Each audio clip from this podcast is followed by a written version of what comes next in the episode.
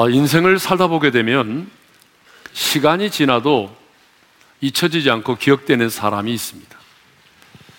하나님의 마음에 합한 자였던 다윗 왕에게도 그런 사람이 있었습니다. 그래서 다윗은요, 죽음이 임박한 그 시간에 자기 사랑하는 아들 솔로몬을 불러서 유언적 명령을 내리죠. 다윗이 그 아들 솔로몬에게 내린 유언적 명령이 뭐죠?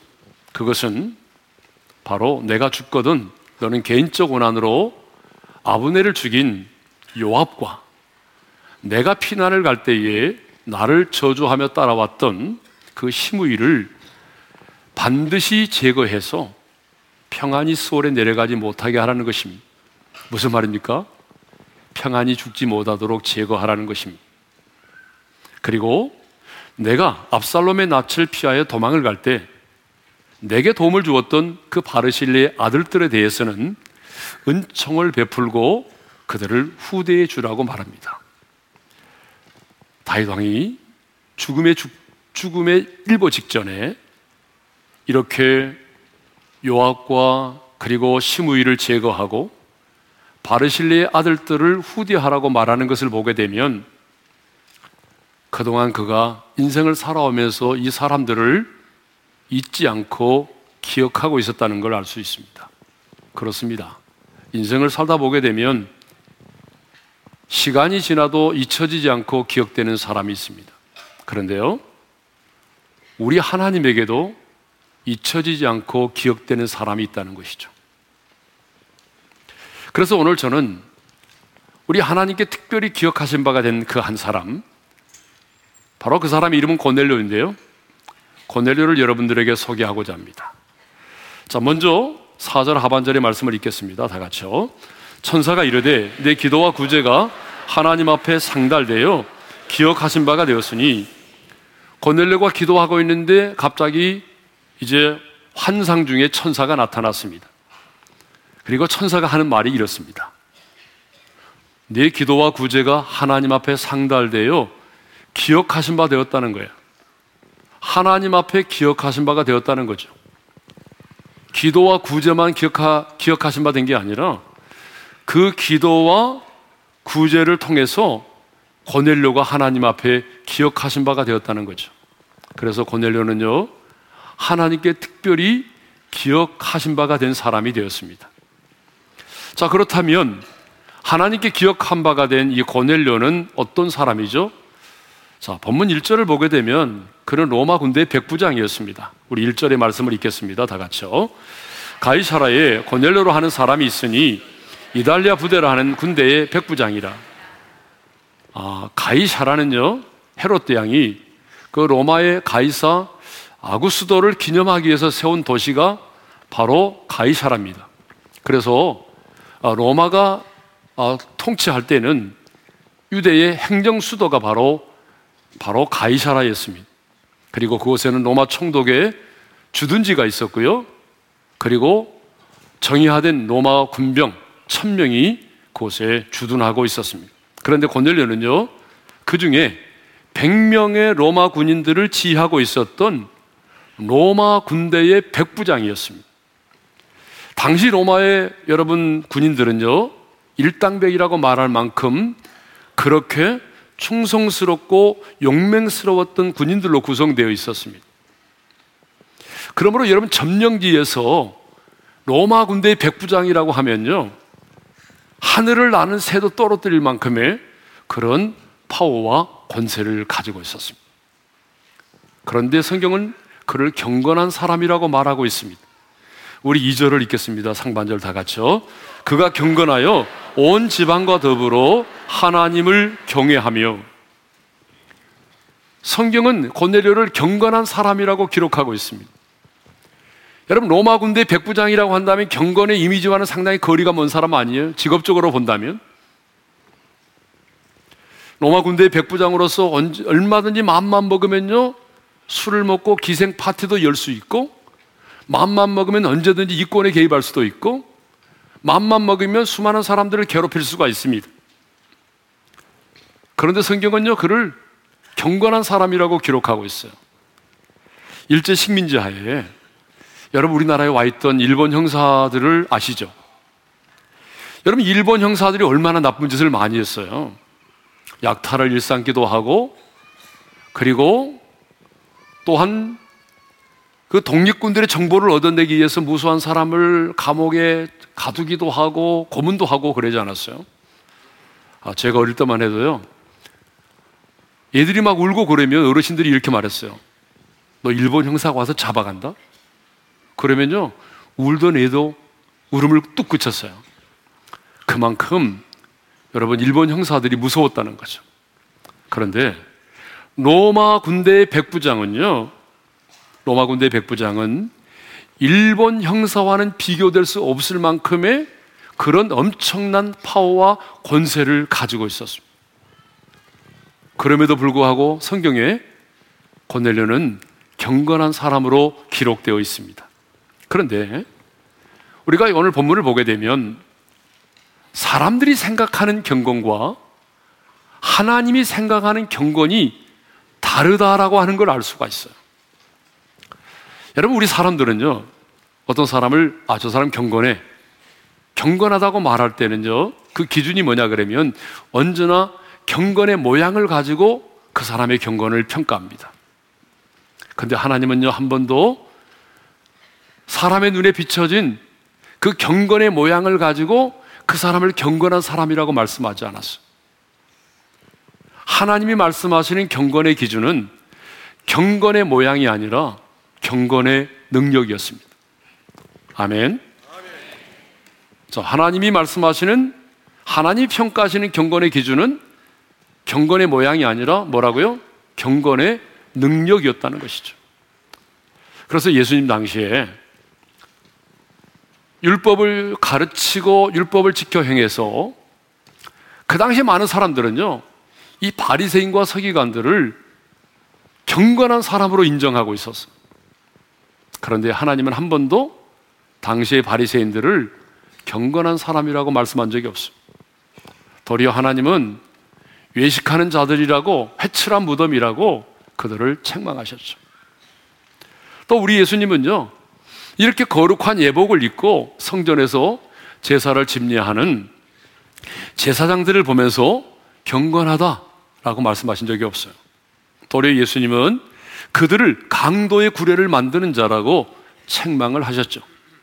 자, 이것을 보게 되면 우리 인간들이 생각하는 경건과 하나님이 말씀하시는 경건, 하나님 앞에서의 경건은 너무나 다르다는 거죠.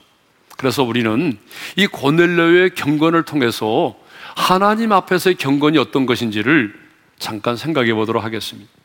자, 하나님이 말씀하시는 하나님 앞에서의 최고의 경건이 뭐냐면 첫째로 하나님을 경외하는 것입니다. 뭐라고요? 하나님을 경외하는 것. 2절 상반절을 다시 읽겠습니다. 시작.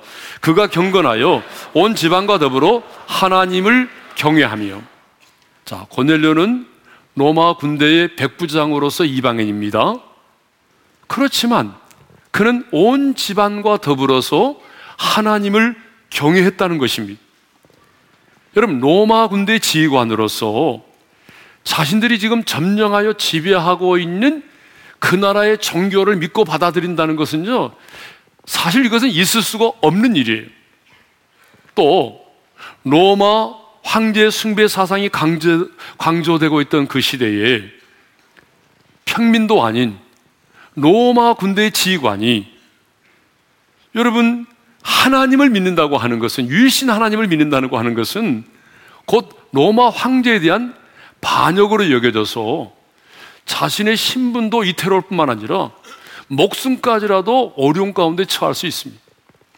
그럼에도 불구하고 그럼에도 불구하고 이 고넬료는 유대인들이 믿는 하나님을 믿었다는 거죠. 자신만 믿은 것이 아니라 온 지방과 더불어서 하나님을 경외했다는 것입니다. 그러면 하나님을 경외한다는 게 뭐예요? 하나님을 경외한다는 것은 하나님을 향한 거룩한 두려움을 갖는 것이 말합니다. 하나님을 향한 거룩한 두려움이에요. 이것은 뭐 하나님 앞에서 우리가 겁을 내고 무서워하는 것이 아니에요. 하나님 앞에 겁내고 무서워하는 것을 우리는 하나님을 경외한다고 말하지 않아요. 하나님을 경외하는 것은 하나님 앞에서의 우리가 거룩한 두려움을 갖는 것인데 그 거룩한 두려움은 하나님이 무서워서가 아니라 내가 하나님을 너무너무 사랑하기 때문에 그 하나님이 너무나 좋아서 늘 그 하나님을 의식하고 하나님 앞에서의 삶을 사는 것입니다. 고넬료가 그랬어요. 그런 이방인이었습니다. 로마 군대의 그런 백부장이었습니다. 그렇지만 그는 하나님을 의식하고 하나님 앞에서의 삶을 살았던 거죠. 다시 말하면 코람데오의 삶을 살았던 것입니다. 그런데요, 자신 혼자만 하나님을 경외하는 것이 아니라 어떻게 했다고요? 온 지방과 더불어서 하나님을 경외했다는 것입니다. 만일 고넬과 점령지에서의 자신의 어떤 인기나 지휘관으로서의 좋은 평판을 얻기 위한 정치적인 목적으로 유대인들이 믿는 하나님을 믿었고 하나님을 경외했다고 한다면 아마 자신 혼자 개종을 했을 거예요. 자신 혼자 하나님을 경외했을 거예요. 그런데 온 지방과 더불어 하나님을 경외했다고 하는 것은 그가 어떤 정치적인 목적과 입지를 위해서 사람들에게 인기를 얻기 위해서 그가 하나님을 믿은 게 아니라는 거죠. 가끔 정치인들 가운데 보게 되면요. 가족들의 종교를 자신의 입지를 강하는 데 이용하는 경우가 많잖아요. 그래서 정치인들 보게 되면 자신은 성당에 다니고 부인은 절에 다니고 아들은 교회 다니고 그래서 당신의 종교가 뭐냐 그러면 내 아들 교회 다닌다고 말하죠. 네. 그런데 고넬료는요 자기 혼자가 아니라 온 지방과 더불어서 하나님을 경외했습니다. 자, 하나님 앞에서의 경건이 뭐냐? 하나님을 경외하는 것이고 두 번째는요, 많이 구제하는 것입니다. 그래서 2절 하반절에 백성을 많이 구제하고 그랬잖아요. 자, 백부장 고넬료는 군대의 지휘관이었습니다. 그럼에도 불구하고 많이 구제를 했습니다. 어쩌다 생각나면 연말에 떡 한 면 떡 좀 돌리고 그런 정도가 아니고요. 여러분 늘 많이 항상 다른 사람들을 섬기고 돌보고 구제를 했다는 거죠. 당시 로마 군인들이나 관료들은요, 자신들의 지위를 이용해서 구제하는 정도가 아니라 많은 사람들을 착취했어요. 그런데 이 고넬료는 착취하는 정도가 아니고요, 오히려 그 백성들을 많이 구제했다는 것입니다. 그런데 하나님은 이것을 경건이라고 말씀합니다. 사람들은요, 구제를 구제라고 말하지, 구제를 경건이라고 말하지 않잖아요. 그죠? 사람들이 언제 뭐 구제를 경건이라고 말한 적이 있어요? 그렇죠? 사람들은 구제를 언제나 구제라고 말해요. 그런데 우리 하나님은요, 구제를 하나님 앞에서 정결하고 더러움이 없는 경건이라고 말씀하고 있습니다. 여러분 야고보서 1장 27절의 말씀을 읽겠습니다. 시작. 하나님 아버지 앞에서 정결하고 더러움이 없는 경건은 곧 고아와 과부를 그 환란 중에 돌보고 또 자기를 지켜 세속에 물들지 아니하는 것이니라. 그러니까 하나님 앞에서 경건이 뭐예요? 고아와 과부를 돌보는 것. 다시 말하면 누군가 남을 돕고 구제하는 것, 하나님의 사랑을 실천하는 것, 이것이 하나님의 눈에는 경건이라는 거예요. 네. 세 번째로, 하나님이 말씀하시는 하나님 앞에서의 경건이 뭐냐면요. 항상 기도하는 것입니다. 자, 2절 종반절에 보니까 하나님께 항상 기도하더니라고 되어 있습니다. 여기서 항상 기도했다고 하는 말은 24시간 기도했다는 말이 아니고요. 시간을 정해놓고 하루에 세 번씩 기도했다는 거죠. 경건한 유대인들은요, 조상들의 전통을 이어받아서 하루에 세 번, 아침, 점심, 저녁, 이렇게 시간을 정해놓고 기도했거든요. 우리가 좋아하는 다니엘도 하루에 세 번 시간을 정해놓고 기도했잖아요. 또 믿음의 예수님의 제자 가운데 수제자였던 베드로 역시 하루에 세 번 시간을 정해놓고 기도했잖아요. 그래서 사도행전 3장을 보게 되면 어? 베드로가 9시 9시 기도 시간에 성전에 기도하러 들어가다가 성전 미문에 앉아 있는 남에서부터 안진병이 된 자를 일으켰잖아요. 그런데 오늘 본문에 보게 되면 고넬료 역시 시간을 정해놓고 기도했음을 알 수 있어요. 어떻게 알 수 있냐 그러면 그가 제 9시쯤 기도하다가 환상을 보았거든요. 정해진 시간이었어요. 자, 3절 상반절 읽겠습니다. 다 같이요. 하루는 제 9시쯤 되어 환상 중에 밝히 봄에 여기서 9시는 어떤 시간이죠? 여러분, 유대인들이 정해서 기도 드리는 시간인데 9시는 우리나라 시간으로 말하면 오후 3시를 말합니다. 이렇게 시간을 정해놓고 기도했다는 것입니다. 하나님 앞에서 경건은 우리가 항상 기도하는 것입니다. 그러면 왜 기도가 하나님 앞에서의 경건이 될 수 있을까요? 세상의 사람들은 기도를 경건이라고 말하지 않아요. 그런데 하나님은요, 우리의 기도를 경건이라고 말씀하신다고요. 왜냐? 우리가 하나님 앞에 항상 깨어 기도하게 되면 우리가 세속에 물들지 않게 되기 때문에 그래요. 하나님 앞에 항상 깨어 기도하게 되면 주님이 말씀하신 것처럼 우리가 시험에 들지 않게 되는 거죠. 우리가 항상 하나님 앞에서 깨어서 기도하다 보게 되면 하나님의 음성을 들을 수가 있게 되고요. 하나님의 선하시고 기뻐하시고 온전하신 뜻이 무엇인지를 내가 분별할 수 있게 되는 것이죠. 내가 하나님 앞에 항상 깨어서 기도하다 보게 되면 그 거룩하신 주님을 내가 닮아가게 되어 있습니다. 그래서 성경은 기도를 경건이라고 말하는 거예요. 그래서 저는요, 우리 오른교회 성도들이 이렇게 하루에 세 번 시간을 정해놓고는 기도를 못할지라도 여러분이 반드시 시간을 정해놓고 기도할 수 있기를 바랍니다. 뭐 저도 하루에 세 번은 기도하지 못해요. 그렇지만 저도 아침과 저녁으로 시간을 정해놓고 기도를 하고 있습니다. 이렇게 우리가 시간을 정해놓고 기도를 하는 거룩한 습관이 있어야 내가 시험에 들지 않고 하나님의 손에 붙들림 받아요 인생을 살아갈 수가 있는 거죠. 자, 이렇게 건네려고요. 제 9시 기도 시간에 우리나라 시간으로 오후 3시에 기도하고 있을 때 환상을 보았어요. 자, 3절을 읽겠습니다. 다 같이요. 하루는 제 9시쯤 되어 환상 중에 밝히 봄에 하나님의 사자가 들어와 이르되 고넬려 하니 이런 환상 중에요. 환상 중에 하나님의 사자, 천사죠. 천사가 들어왔어요. 나타났어요. 그리고 자신의 이름을 부르는 거예요. 고넬료야. 그러니 여러분, 기도 중에 환상 가운데 천사가 나타나서 자신의 이름을 부르니 여러분, 베드로가 얼마나 놀랐겠어요. 그래서 고넬료가 놀래가지고 주여 무슨 일이니까? 라고 묻죠. 여러분 4절 상반절 읽습니다. 시작. 고넬료가 주목하여 보고 두려워 이르되 주여 무슨 일이니까? 그때 천사가 이렇게 말하죠. 4절 하반절을 읽겠습니다. 시작.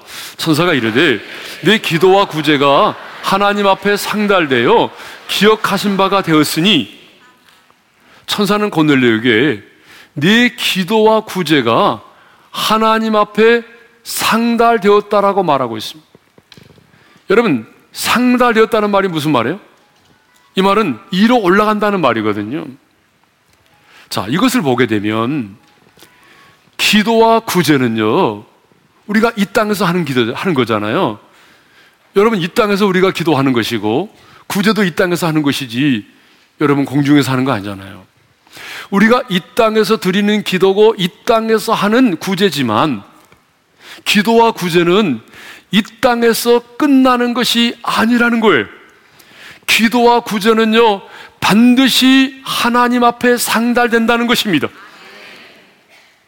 요한계시록 5장 8절을 보게 되면 우리가 하나님 앞에 기도를 드렸을 때에 그 기도가 어떻게 하나님 앞에 상달되는지 그 과정을요 이렇게 설명하고 있어요. 요한계시록 5장 8절을 읽겠습니다. 시작. 그 두루마리를 취하심일 내 생물과 24장로들이 그 어린 양 앞에 엎드려 각각 검은고와 향이 가득한 금대접을 가졌으니 이 향은 성도의 기도들이 여러분 계시록을 보게 되면요. 우리가 이렇게 기도하잖아요. 그러면 천사가 우리의 기도를 금대접에 담아요. 금대접. 그래서 이걸 가지고 하늘에 올라가서 하나님의 보좌 앞에 가지고 올라가는데 그 금대접에 담겨있는 향이 뭐라고 말하고 있어요? 성도의 기도들이라는 거예요. 저는 이 말씀을 묵상하면서 뭘 깨달았냐 그러면 아 우리 하나님 아버지께서 자녀된 우리의 기도를 얼마나 소중하게 생각하시고 얼마나 귀하게 다루시는지를 알 수 있었어요. 여러분 우리의 기도가 얼마나 소중하면 천사가 우리의 기도를 어디에 담아요? 금대접에 담는다고 그랬잖아요. 그래서 그것이 향기로 하나님 앞에 상달된다는 거예요. 우리의 기도가 얼마나 하나님이 보실 때 귀하면 여러분 금대접에 담아서 그 향으로 하나님 앞에 상달되겠습니다. 여러분, 우리가 드리는 기도를 하나님이 이렇게 소중하게 여기십니다. 우리의 기도가 하나님 앞에 상달되는 거예요. 근데 기도만이 아니라 구제도 역시 마찬가지입니다. 그래서 우리 예수님은 이런 말씀하셨어요. 작은 자 중 하나에게, 그러니까 어린아이 중 하나에게 냉수 한 그릇 대접하는 자도 내가 결단코 잊지 않고 상을 주시겠다고 말씀하셨어요. 마태복음 10장 42절의 말씀을 읽겠습니다. 다 같이요. 이 작은 자 중 하나에게 냉수 한 그릇이라도 주는 자는 내가 진실로 너에게 이르노니 그 사람이 결단코 상을 잃지 아니하니라. 아멘. 여기서 작은 자는 어린아이거든요. 여러분, 목말라는 어린아이에게 내가 냉수 한 그릇을 주잖아요? 그러면 하나님은요, 그 사람을 결단코 잊지 않고 상을 주시겠다는 거예요. 이 말은 무슨 말이에요? 하나님이 그것을 잊지 않고 기억하시겠다는 거잖아요. 그렇습니다. 여러분, 내가 남모르게 구제하고 힘든 가운데서도 가난한 사람을 돕고 선교사님을 돕고 이렇게 그리스도의 사랑을 흘러보내는 것은요, 우리 주님께서 잊지 않고 기억하신다는 거죠. 자, 고넬로의 기도와 구제가 하나님께 상달이 돼서 하나님께서 기억하신 것처럼 여러분, 우리의 기도와 구제도 반드시 하나님께 상달될 줄로 믿습니다. 그러므로 여러분 선을 행하다가 낙심하지 않기를 바랍니다. 남들이 알아주지 않는다고 해서 누군가를 섬기는 일을 하다가 포기하지 않기를 바랍니다. 뭐 기도 응답이 더디다고 해서 여러분 기도를 쉬지 않기를 바랍니다. 고넬료는요 신앙생활을 오래 하지는 않았지만 참 고넬료는 이 신앙과 삶이라고 하는 균형을 잘 잡고 있었습니다. 자, 어떤 사람은요, 제가 목회하면서 보니까, 기도는 정말 오래 해요. 기도는 많이 해요. 새벽 기도도 하고, 금요 기도도 하고, 하루에 뭐 3시간, 4시간 기도를 하는데, 기도는 그렇게 빡시게 하는데요. 누군가를 돕지를 않아요. 구제를 안 해요. 사랑을 실천하지 않아요. 한 번 돈이 들어가면 나오지를 않아요. 아니, 이런 사람이 있더라니까요. 예? 벌써 제 얼굴에 몇 사람 딱 스쳐가 지나간다니까요. 너무 인색한 거예요. 근데 어떤 사람은요, 아주 베풀기는 너무 잘해요.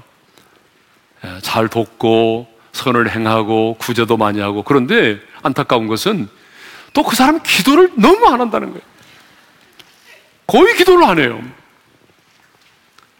근데 여러분, 고넬료는 그러지 않았잖아요. 신앙생활이라고 하는 게 뭐예요? 하나님을 사랑하는 것이고 이웃을 사랑하는 거잖아요. 그러면 하나님을 사랑하는 구체적인 행위가 뭐예요? 그거 기도잖아요? 그러면 이웃을 사랑하는 구체적인 행위가 뭐예요? 그게 바로 구제란 말이에요. 그러니까 고넬료는요, 하나님을 사랑하라, 이웃을 사랑하라는 이 두 가지 계명을 다 지켜 행한 거죠. 고넬료는 신앙과 삶, 하나님 사랑, 이웃 사랑이라고 하는 이 균형 잡힌 신앙생활을 했다는 것입니다. 자, 성경을 보면 하나님은 모든 사람을 기억하시죠. 그러니까 하나님이잖아요. 우리 머리털까지 세신 바 되신다고 말씀하실 만큼 하나님은 모든 사람을 기억하시지만 그런데 성경을 보면요. 하나님이 특별히 기억하시는 사람이 있더라고요. 자, 이사야 43장 26절에 보게 되면요. 하나님께서 이사야 선자를 통해서 이스라엘 백성들의 죄를 지적하시면서 이렇게 말씀하셔요. 우리 다 같이 읽겠습니다. 시작. 너는 나에게 기억이 나게 하라. 다시 한번 읽겠습니다. 다 같이요. 너는 나에게 기억이 나게 하라. 하나님 뭐라고 말씀하십니까? 너는 나에게 기억이 나게 하라는 거예요. 여러분 이 말씀을 묵상해 보면 전, 우리 하나님은 전지전능하신 하나님이시지만 특별히 어떤 사람에 대해서 더 기억하시는 분이 있다는 거죠. 오늘 본문의 고넬리 역시 마찬가지 아닙니까? 하나님께서 특별히 기억되는 사람이었어요. 여러분, 우리가 이 세상을 살아가면서 어떤 사람에게도 아닌 이 전능하신 창조주 하나님, 이 하나님께 특별히 우리가 기억한 바가 되어서 하나님께 기억되는 사람으로 살아간다면 여러분 이보다 더 큰 축복이 어디 있겠습니까? 그죠? 정말 하나님께 기억되는 사람으로 살았으면 좋겠습니다. 예, 그러면 어떻게 하면 우리도 하나님께 특별히 기억되는 사람이 될 수 있을까요? 어떻게 하면 우리도 하나님께 특별히 기억되는 사람이 될 수 있을까요? 두 가지를 말씀드리고 설교를 마치겠습니다. 첫째는요, 선행을 많이 행하는 것입니다. 자, 고넬료가 하나님께 특별히 기억되는 사람이 될 수 있었던 게 뭐예요? 많이 구제했다고 그랬잖아요. 왜 우리가 선을 많이 행해야 됩니까? 여러분, 다른 종교에서는 구원을 받기 위해서라고 말해요. 그래서 열심히 구원받기 위해서 선행을 하는 거예요. 그런데 저와 여러분은 구원을 받기 위해서 선행을 하는 게 아니에요. 우리가 구원받는 것은 행위로 구원받는 게 아니잖아요. 그렇죠? 우리는 오직 하나님의 은혜로 믿음으로 구원을 받습니다. 믿으시면 아멘 합시다. 오직 은혜로 말미암아 믿음으로 구원을 받는다고 분명히 말씀하고 있잖아요. 그렇다면 우리가 아무렇게 살아도 되는 거예요? 선을 행하지 않아도 되는 거예요? 아닙니다. 바울은요, 은혜로 믿음으로 구원을 받았다고 말씀하고 난 이후에 그 다음에 이 말씀을 주셨어요. 예배소서 2장 10절의 말씀인데 읽겠습니다. 시작. 우리는 그가 만드신 바라 그리스도 예수 안에서 선한 일을 지으, 여 지으심을 받은 자니 여러분 우리는요 왜 선을 행해야 되는지 아세요? 은혜로 믿음으로 구원을 받았기 때문에 그 하나님의 은혜로 구원을 받았으니까 그 하나님의 은혜가 헛되지 않도록 하기 위해서 더더욱 선행을 행해야 된다 그 말입니다. 우리가 선을 행해야 되는 목적은 하나님이 나를 지으시고 하나님이 나를 구원하신 목적이 선을 행하는 데 있기 때문이에요. 그러니까 나는 선을 행함으로 구원을 받기 위해서가 아니라 내가 하나님의 은혜로 구원을 받았기 때문에 그 하나님의 은혜로 구원을 받았으니까 그 하나님의 은혜에 감격해서 더더욱 많은 사람들에게 선을 행하며 살아야 하는 것입니다. 그래서 여러분, 이 땅을 살아가는 동안에 많은 선행을 하면서 살아가십시다. 자, 두 번째로, 하나님께 특별히 기억되는 사람이 어떤 사람이냐면, 하나님의 얼굴을 구하는 사람입니다. 하나님의 얼굴을 구한다는 게 뭐죠? 기도예요, 기도. 기도는 곧 하나님 얼굴을 구하는 것입니다. 고넬료가 왜 하나님께 기억하신 바가 되었습니까? 그가 항상 기도했기 때문이잖아요. 예. 하나님은 우리가 기도의 무릎을 꿇고 당신의 얼굴을 구하는 자를 잊지 않고 기억하십니다. 여러분 히스기야 왕을 보십시오. 그가 죽을 병에 들었을 때에 눈물 흘리며 기도했잖아요. 그때 하나님이 이렇게 말씀하셨습니다. 읽겠습니다. 다 같이요. 내가 내 기도를 들었고 내 눈물을 보았노라. 이 말은 무슨 말입니까? 내가 내 기도를 들었고 눈물을 보았다는 말이 무슨 말이에요? 하나님께서 히스기야의 기도를 기억하셨다는 거잖아요. 그러니까 하나님이 기억하시니까 어떤 일이 벌어졌습니까? 생명을 15년 연장받았잖아요. 하나님께서 기억하시니 죽음에서 생명을 연장받는 응답의 기적을 경험한 것입니다. 그렇습니다. 여러분, 하나님이 기억하시면요, 놀라운 일이 일어나는 것입니다. 민수기 10장 9절을 보게 되면, 하나님께서 대적을 치기 위해 전쟁을 하러 나갈 때에 명령을 내리십니다. 어떤 명령을 내리냐면, 크게 나팔을 불라는 거예요. 그러면 크게 나팔을 불면 하나님이 어떻게 하시겠다고 약속하시냐면 이렇게 약속하십니다. 민수기 10장 9절입니다. 다 같이요. 그리하면 너희 하나님 여호와가 너희를 기억하고 너희를 너희 대적에게서 구원하시리라. 그러면 여러분 나팔을 불지 않으면 하나님이 기억하지 않겠다는 얘기는 아니잖아요. 그럼 전쟁을 하러 갈 때 나팔을 분다는 게 뭐예요? 여러분 나팔을 분다고 하는 것은 하나님 이제 우리 전쟁하러 갑니다. 우리는 하나님만 의지합니다. 하나님 우리를 도와주셔야 됩니다. 하나님을 의지하겠습니다라고 하는 신앙의 고백이고 기도라는 거예요. 여러분, 우리 삶이 영적 전쟁이잖아요, 지금.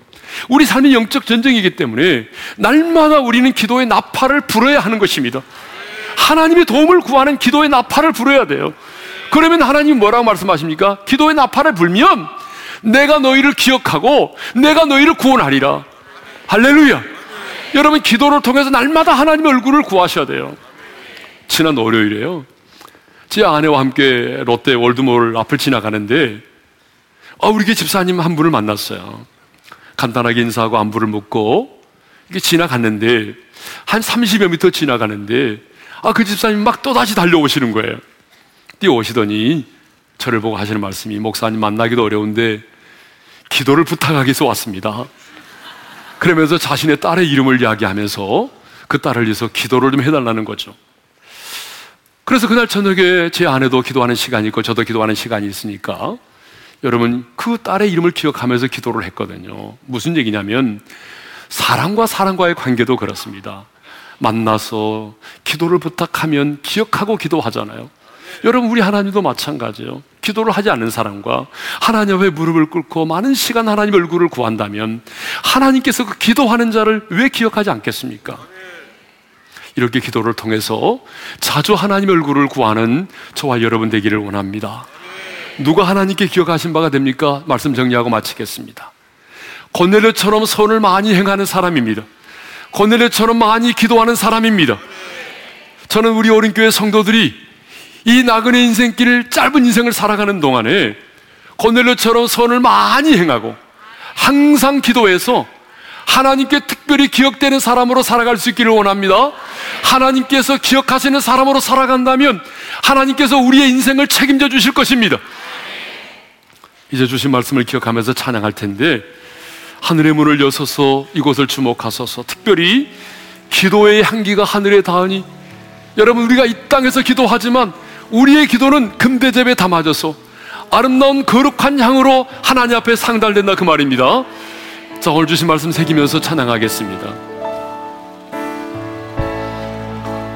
하늘의 문을 여소서 이곳을 주목하소서 향한 노래가 꺼지지 않으니 하늘을 열고 보소서. 이곳에 임재하소서. 주님을 기다립니다. 기도의 향기가 하늘에 닿으니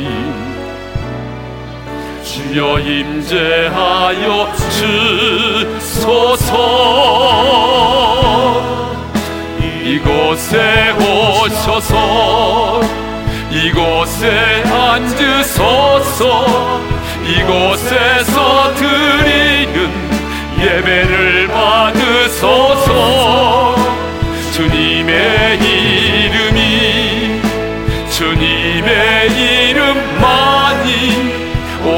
주의 이름만 이곳에 있 이곳에 오셔서 이곳에 오셔서 이곳에 앉으소서 이곳에서 드리는 이곳에서 드리는 예배를 받으소서. 주님의 이름